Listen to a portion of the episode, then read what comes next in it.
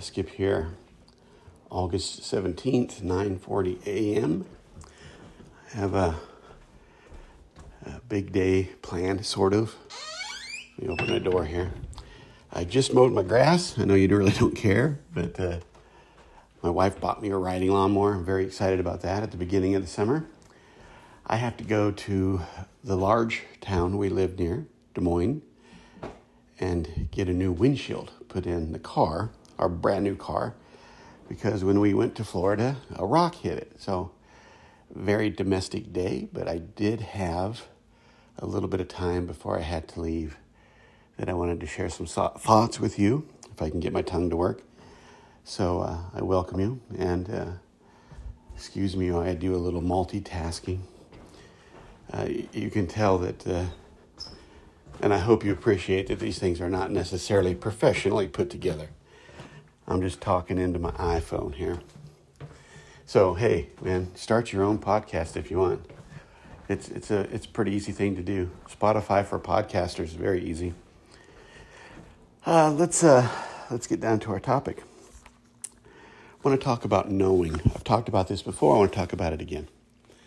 And as I have said, many of these topics it, it's really only one topic, and that is really living out of who you are authentically.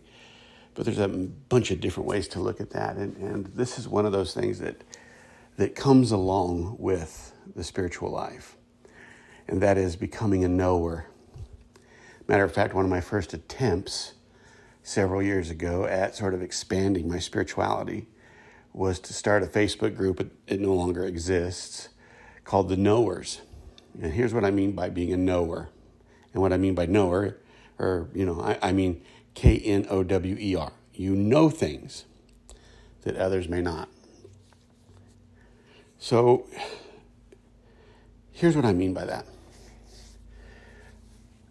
that when you begin to discover your own authentic spirituality, and I don't mean, and I mean no offense by this, but I don't mean any sort of hyper religion or, you know, maybe a new exercise program, although there's nothing wrong with exercise programs. But I mean when you really discover that you're living out of, of many facades, many personas, uh, many, many, many layers of expectations of others put on you, expectations of yourself, when you discover that much of the reality you're living out of is based in maybe an overinflated sense of self or a shameful sense of self, when you discover that, that's the beginning of true spirituality, at least in my opinion. The true spirituality, it, probably the closest thing to true spirituality I can think of is probably, um, you know, going through psychotherapy, if you will, kind of as as uh, Carl Jung would say, you know, dealing with the shadow side of things. Uh, it is really about an uncovering of who you are because who you really are is covered up by what the world has taught you to be. And so I'm going to go back to the bedroom here so I can get a little privacy. Um, when you discover that, when you begin to really look at, have the ability to see uh, have the ability to be self aware enough to understand that that's what spirituality is. Uh, then you begin to sense that there's more, that, that people are more complex, they are more deep than even they realize. That there's a wider, and I've heard, I, I've said this many times, there's a wider purview, a wider reality that we can live out of but first we have to do that work of understanding the reality we've created is not it's not it. That there's something deeper, something wider. Then you become and you start to become what I call a knower. You begin to know things. You begin to be able to honestly uh, evaluate yourself. You begin to be honest with yourself about your own mistakes. It means you won't make them, you know you're going to make mistakes, but you're able to see the mistake. You're able to see your own failings. with that comes the ability and the responsibility of seeing other people's failings, other people's shortcomings. You've heard me talk about the frustration around that quite often. Generally, people are not very self aware. It's not an insult, uh, it's not our fault, it's not humans' fault. We just were not taught to be self aware.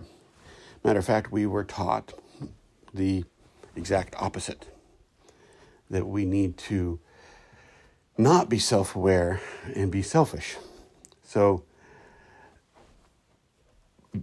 when you begin to go down that path of spirituality, you begin to go down the path of self awareness. When you begin to go down the path of self awareness, you become aware of not only yourself, but you become aware of others. You develop a deeper intuition, a deeper knowing.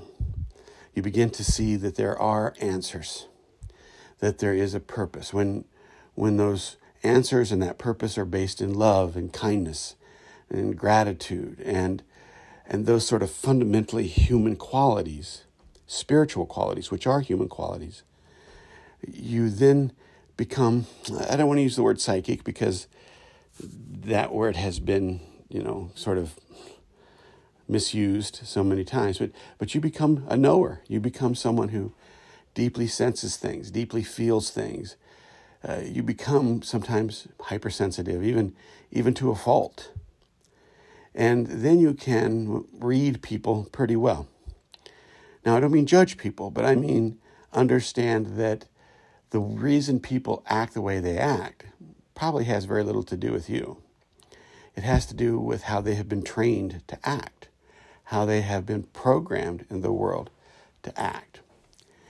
There's a detachment that happens between your persona, your ego, those facades, those co- costumes, those masks that we wear, and your true self. You become more of the observer, if you will. And that observer is able to be able to see a wider aspect of reality.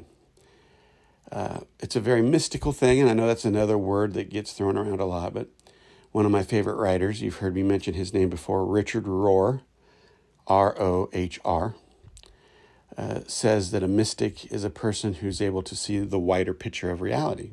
That's a paraphrase, but that's what he says.